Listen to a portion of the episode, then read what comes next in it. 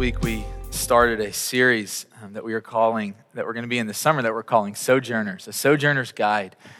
And uh, we're going to be journeying through the, the letter of First Peter. And, um, and so last week, you know, we, we looked at the, the writer of this letter, is a man named Peter. He was an apostle, one of the apostles of Jesus. He was this renowned global leader in the first century in, in, the church. And so he, he sits down and he writes this letter that would be circulated to churches that are scattered all over what is now modern day Turkey. And kind of the, the situation that, that he writes to is that he's writing to these churches, these Christians who find themselves in the midst of, of just some hard situations. And we're going to kind of unpack this as we move throughout this letter and deeper into this series. But, but what you see and what you need to know just kind of for today is that these Christians, these churches, they find themselves in the midst of a culture where, where the things that these Christians and these churches are after is, is bumping up against the thing that the, the culture is after. And so these Christians that are filling these churches, man, their, their hearts are for God and they want to know God and they want to live for His glory and they want to make His known, and they want to make His name known. And, and they're living in this culture that, that is putting all of this opposition, this physical, even spiritual opposition against them. And so he affirms them from the very beginning of his letter. He writes to these people who might even be insecure in their faith, if they're not even sure if, if they are a part of the body because of, of their past and because they don't have the heritage and because they didn't grow up in, in Christian homes, right? And so he writes to them and he says, You need to know from the get go that you've been chosen by God. And he encourages them. He says, You need to know that if you haven't arrived yet, it's okay because the Holy Spirit that is inside of you is sanctifying you, making you more like Jesus. And you need to know that as Christians, your job is to keep walking in obedience to Jesus. Don't worry about what the culture is saying and doing to you. Keep your eyes on Christ. And remember that through all the stumbling and all the falling, through all the ups and the ups and the downs, that the, that the blood of Jesus covers you that you're forgiven, that you're sealed, that you're seated in the heavenly places. And so last week, Paul is, or Peter, not Paul, is, is encouraging and, and blessing the, the, the, the bodies that are going to be reading this. And today, I would just maybe describe it like this the purpose in the three verses that Sarah read is that he's wanting them and he's wanting us to understand and to accept what has been given to us in Jesus. That if you could just kind of wrap up what we're going to be talking about today, he's trying to get Christians and churches all over the world to, to accept what has been given to us in Jesus and through Jesus. And not that we would just accept it, but that our lives would be shaped by what Christ has done and is doing in our lives. So he wants us to accept it and he wants our lives to be shaped by it. And I'll just maybe kind of set it up like this. I remember um, getting my driver's license, like how many of you remember the day that you got your license? Like raise your hand if you remember that day. And, and so some of you might have like had a wreck on your first, like your first day of driving. So this isn't a good example, but, but I know for me, when, when I got my license, it's like one of the best days of my life, right? Like I literally just remember getting my license in February and just this, this freedom and this joy. Like, man, I can go to my friends' houses whenever I want. and I can eat wherever I want, and I can play the music as loud as I want, and I can put the windows down in the middle of winter if I want. I don't have to ask anybody about it. And, and, and there was this just joy and this freedom that came from this little license. Maybe you experienced that joy. But the reality is that, that the real joy came not when I just accepted this, not when I just put it in my, my wallet and, and had it, but, but when I, my life started to be shaped by it. And so it's amazing to, to get this license and to be able to do these things. But the real joy came when, when I got in the car, when I got in my truck and I started driving and I put the windows down and, and I set it up like this because I want us to understand that, that I believe that so many people in our city, in our workplaces, in our neighborhoods, maybe even in our own homes and under the same roofs that we live in, man, they, they don't understand what God has offered to them in Jesus. The reality is that many Christians don't either that for many of us, not us, but maybe us, people around us, it's, it's like we're sitting in the driveway and we want to go and we want to do something. And we don't understand that this license is, is given to all freely. And, and, and, it's like that people don't understand that it's not just about having this license, but it's about putting it into practice. And so uh, I, I want to set it up like this, man. I, I think that, that Jesus, today is wanting us to understand what He's given to us. And that you and I, our lives would be drastically shaped by what has been given to us. Peter says this in verse 3, he says, Praise be to the God and Father of our Lord Jesus Christ. Peter's onto something. You see, when you begin to taste, when you begin to experience what God has given, the realness of Jesus, the fullness of the Holy Spirit at work, when you realize that, when you see it for what it is, just a thing of pure beauty, the heart's response is always to worship. Think about those moments for those of you who are Christians when, when the gospel just like hits you afresh.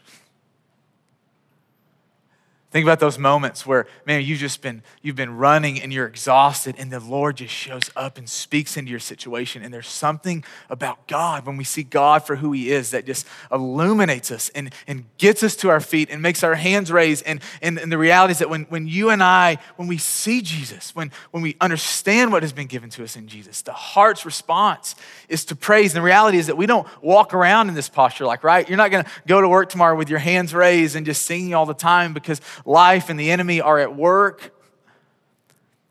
But those moments when, when you see the goodness of God, our hearts come alive.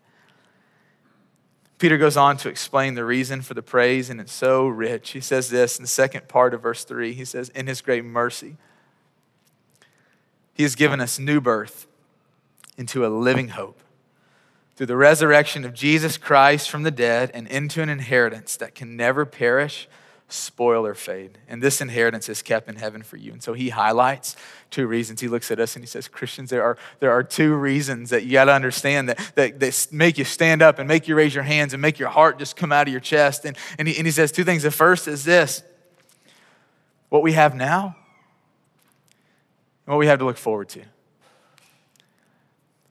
And I want to press into both of those for a few minutes here. He says, So, what do we have right now? And he uses this language that I think is just so, so rich. He says that we've been given this new birth into a living hope. I was reading this week from people who are way smarter than me. This is what one commentator said. It says, Whatever else this, this new birth means, it means that when people become Christians, there comes into their lives a change that is so radical that the only thing that can be said is that life has begun all over again for them. I'll share a little example, maybe help bring this down a little bit clearer. You know, I have, um, I have a little girl, I have three kids, but my youngest, her name's Merritt, she's 15 months old. And one of my favorite things to do right now is to watch Merritt discover things that she's never seen before. Maybe you have nieces or nephews, or maybe you have kids yourself and, and, and you've seen this, but, but just to watch her eyes discover things that she's never seen before is amazing.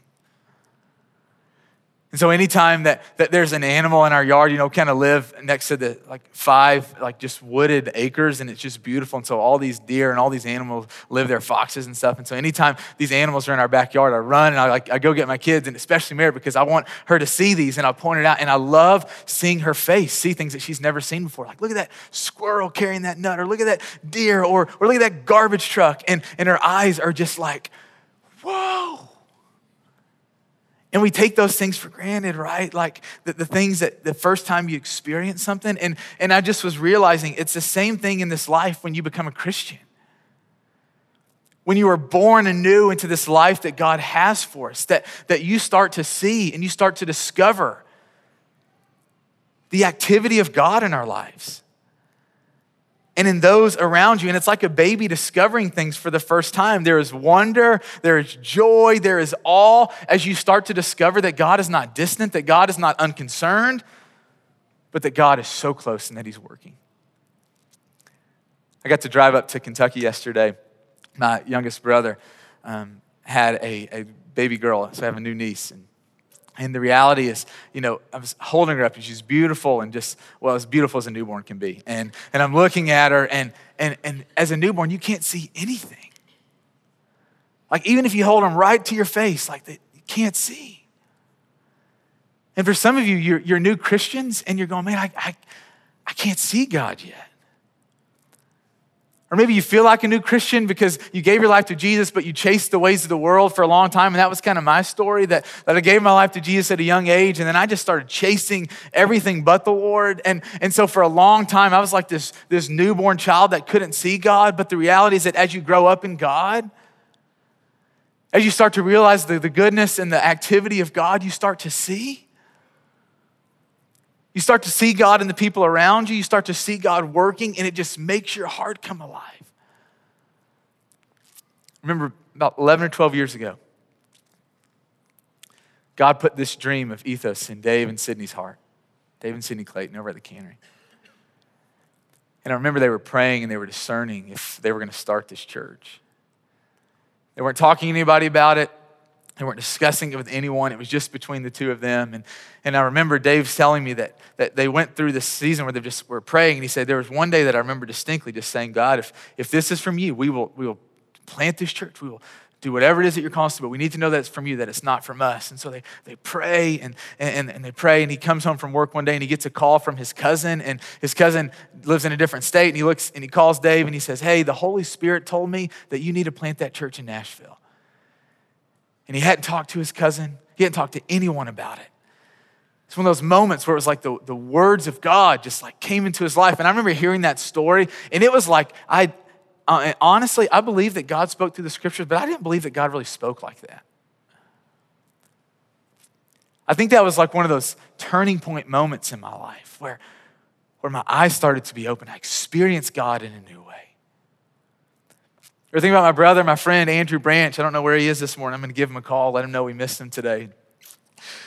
I remember him telling me during the fast, during Fast Forward, that, that he, he said, Man, that he said, whenever I he's like, I, I think that God is um, showing me that I don't have a very compassionate heart. He said, I hear about people that are going through situations, and, and I'm always, you know, I'm like, my, my heart kind of goes out to them. He said, but, but throughout this season of prayer and fasting, God has been showing me that He wants me to have a, a, a more compassionate, more Christ like response when people are going through hard things. And he was telling me that, and I'm going, man, that is, that is not the ways of the world. That the ways of the world, the ways of our culture teaches us to think about ourselves, teach us to, to take care of ourselves, teach us to, to make the world all about us. And when you start to see that, that the Holy Spirit is calling people to, to care more for other people, it's, it's God at work. And there was something about that moment where my eyes started to see more. Or a couple years ago, I was over at my brother in law, my sister in law's house. My brother in law's a CrossFit teacher, he's an instructor, and he hurt his back. I remember God just saying, Hey, I, I want you to, to just ask him if he believes if I can heal him and just pray for him.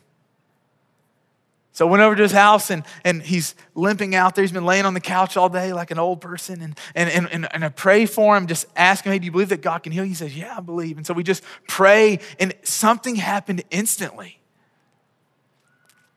Like instantly, there was miraculous healing complete. And, and I don't understand the way that God works, but, but I know that what he was showing me in that moment is that, that he does heal and that he's wanting me to understand who he is and what he does in our world. And I can find him to the Bible and I'm going, what else is God doing in our world? What are the dump trucks and what are the squirrels that, that I haven't seen yet? Dale was telling me about this a couple weeks ago. This little vial of oil he was telling me about this church in Dalton, Georgia. Have you guys heard this story? A couple of them. So there's a church in Dalton, Georgia, and back in 2014, the, the church just started praying. Just praying. 2017 in January, I get done praying one morning. One of the guys, he, he goes and he gets his Bible, and he realizes that, that his Bible is wet. So he asked his wife, he's like, hey, have our grandkids been playing around my Bible? Like, they spill something on it? Like, no, the grandkids haven't touched it. They haven't been around it at all. He's like, that's weird. He starts looking at his Bible, starts paying attention, and he realizes that from the inside of the Bible, something is, is spreading. And it's oil. It's not water. It's not a spill. That, that oil is is pouring out of this Bible. So he takes this Bible, you can read about it. It's a, it's a website. It's happening in Dalton, Georgia, just south of Chattanooga. If you don't believe me, you can go and read it. His name is flowingoil.org is the website. And, and he puts this Bible in a Ziploc bag, and the bag fills up with oil.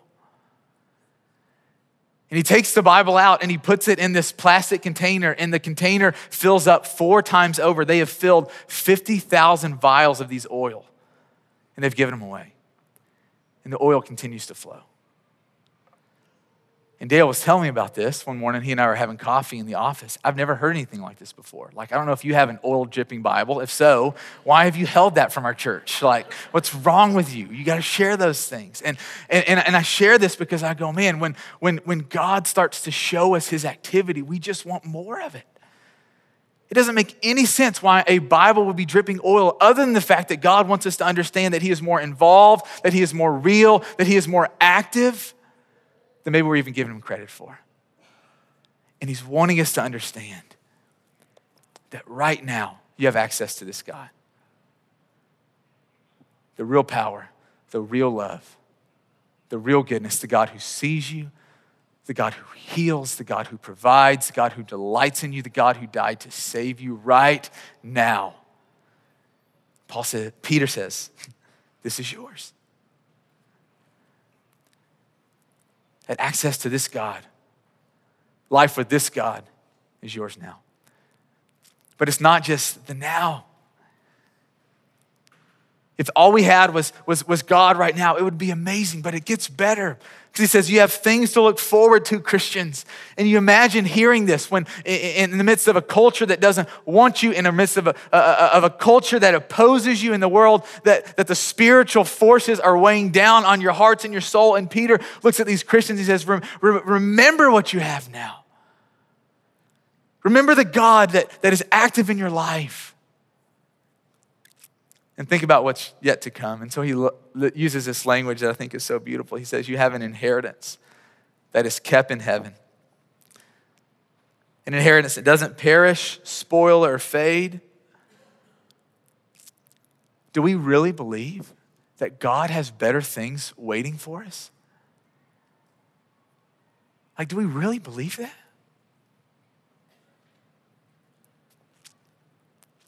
Everything in our lives perishes. It spoils, it fades. You know, the, the vegetables that are growing in your garden, Drew, right? You're going to pick them, and if you don't eat them, what's going to happen to them? They're going to rot. They're going to be good for the soil next year, right? But they're not going to benefit you at all. The food that we eat, the cars that we drive, everything, it perishes, it spoils, it fades. I think about back in 2008, I graduated college and it was the midst of the recession in our economy and people were losing their retirement and some people were losing their minds, right? And I wonder if we can even begin to grasp this that God is holding something for us that doesn't depreciate, that doesn't dwindle. I read this week that the reason our inheritance doesn't perish, spoil, or fade is because God is our inheritance. That's pretty profound because I think for a lot of my life, what I've wanted, uh, the things in life that bring me temporary pleasure, I wanted those things abundantly in heaven. But the more I'm around people who love God, the more I'm around people who've loved God for a long time, I realize that the difference in their life and in my life is that what they want most in heaven is not the stuff, is the God who dwells there. See, the reason that heaven will be so good for the saints is because the saints get what the saints have always wanted, which is God unhindered, undistracted, without any enemy. And this is ours. This is our inheritance. This is what awaits us. And it's all activated because of his mercy. Because of God's resurrection from the dead, that God who loved our lives so much that he gave himself up to death for our sake. We didn't earn it, we didn't deserve it, but he has done it for us. He's given us this new birth. He has created this inheritance, which is himself, which he cannot wait to give us fully and finally one day in the kingdom of heaven. This is what God has done for us. And yet, Peter makes it clear that, that we do have a part to play in it.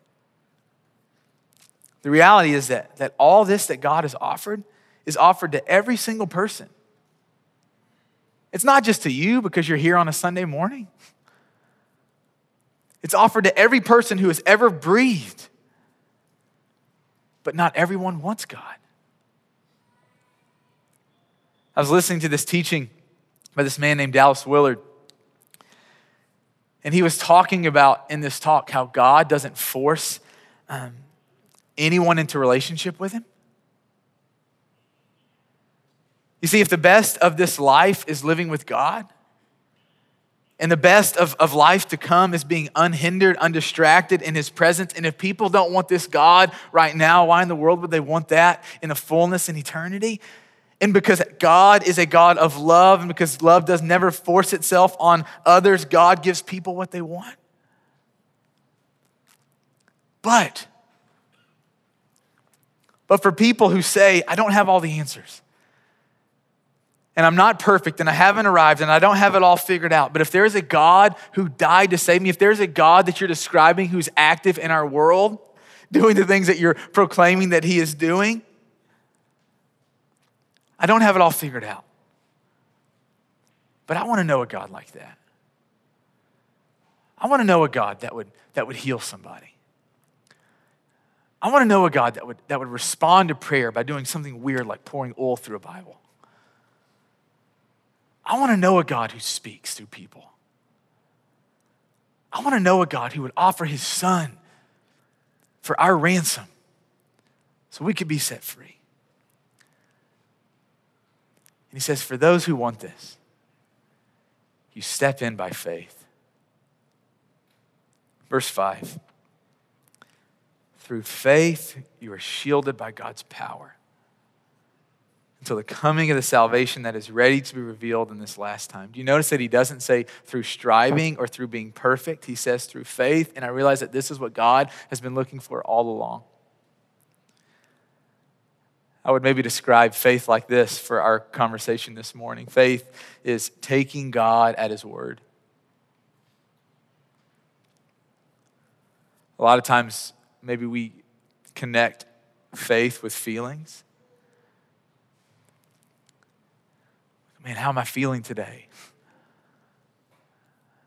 I don't really feel God. I don't really uh, feel close to his heart. And so often we, we deduce faith to our feelings, and, and faith is much richer, more profound. It's taking God at his word. This is what you see in Genesis chapter 15. This man named Abram, his wife named Sarah, and God shows up to them and he says, I know that you're old. I know that you've never had kids, but I'm going to bless you. I'm going to give you a, a child. You're going to have a, you're, you're going to give birth, Sarah, Abraham. You're going to have a son that's going to come through you. And it says that Abraham believed God.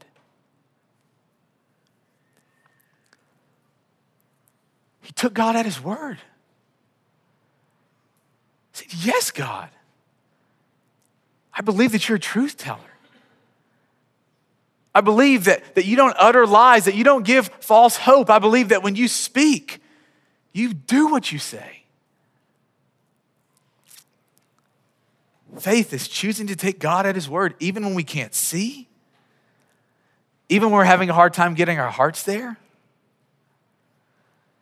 These are the scriptures God says to us Jesus rose from the dead, He is in heaven, preparing a place for us. And a heart that responds in faith says, Man, I wasn't there in the, the resurrection. Like, Kate, you weren't there. You're not 2,000 years old. I didn't touch his hands. I didn't put my, my hands where the, the nails were.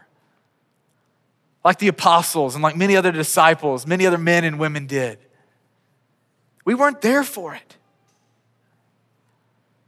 But we choose to take you at your word, God.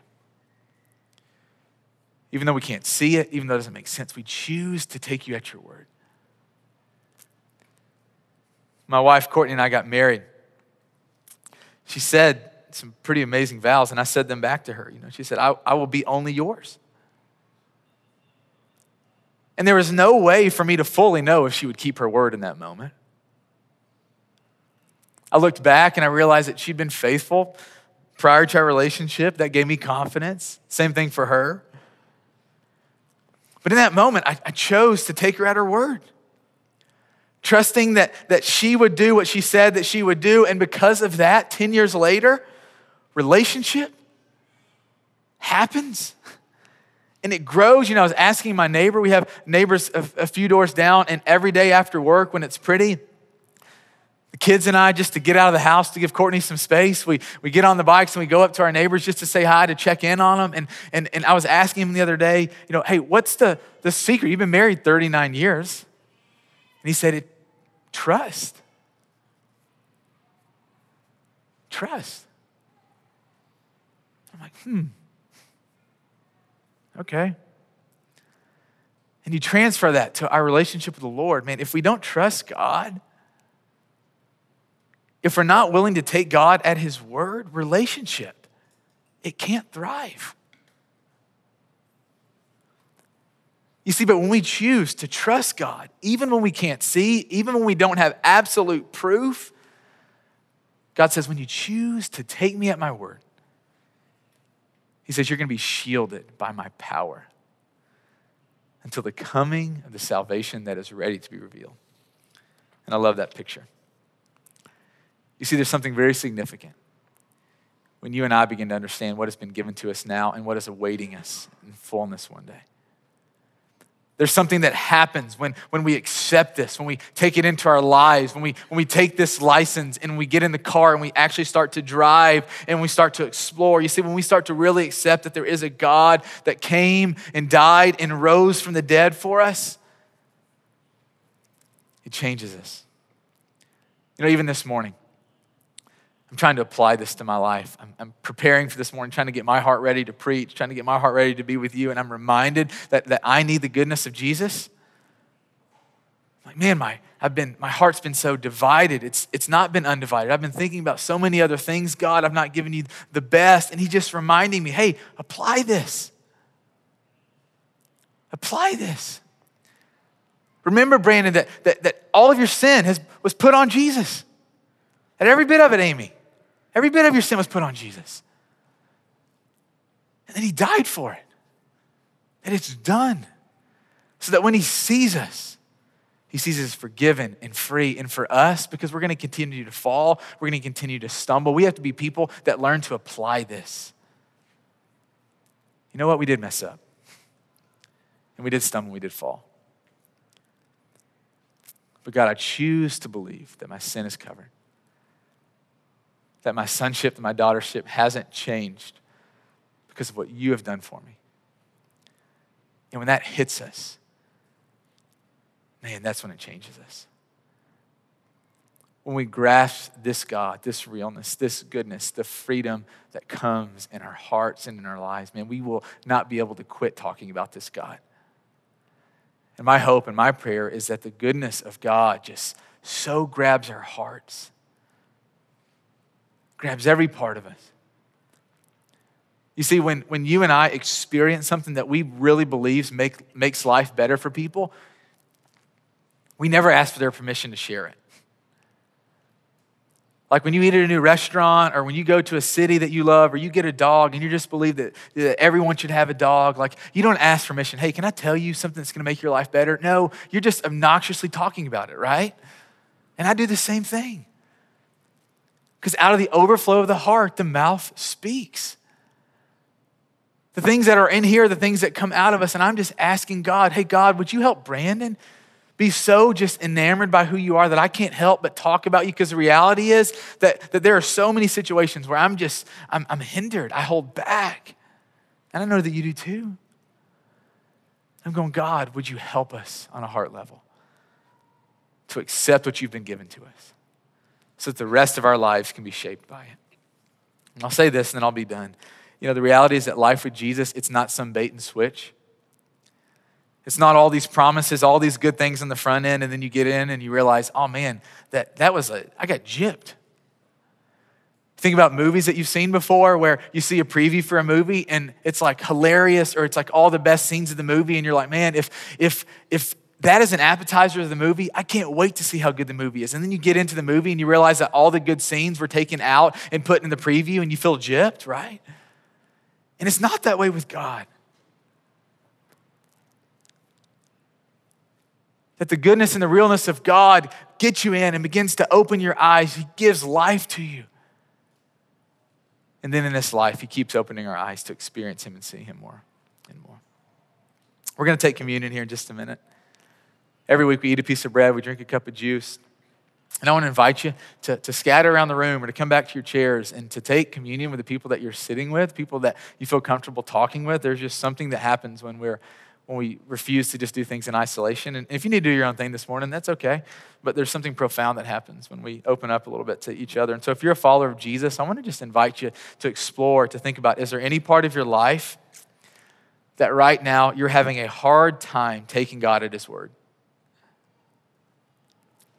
Is there any part of your life where you're having a hard time taking God at His word? And share that. And pray for each other. And listen for each other. And pray that God would, would help us to experience Him and to share Him this week with those around us that don't know Him. And if you're not a Christian, as we take communion, I want to just invite you to explore a couple of questions. Hey, do you want to discover this God? Are you interested in starting a new life? In this life that you have right now? Will you trust God?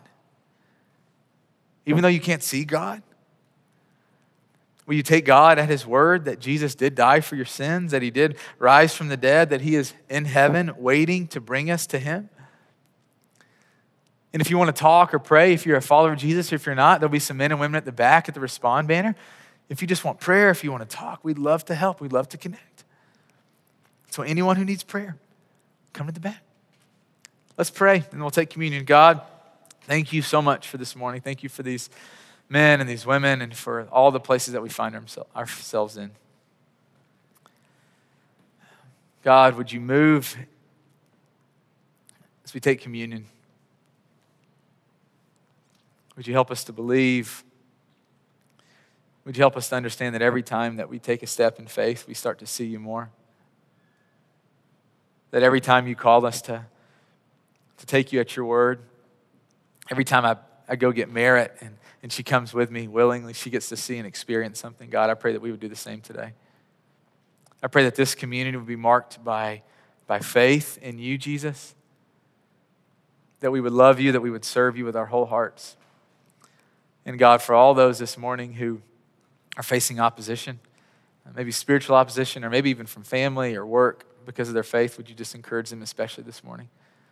Thank you for the way that you minister to us in a way that, that Andrew and Nana or Nick or I, none of us ever could, that you're so much better than us uh, at ministry, Jesus. And so I just invite you, would you do that right now through your spirit? For your glory, for the good of your name, that this city would come to know you. In your name we pray. Amen.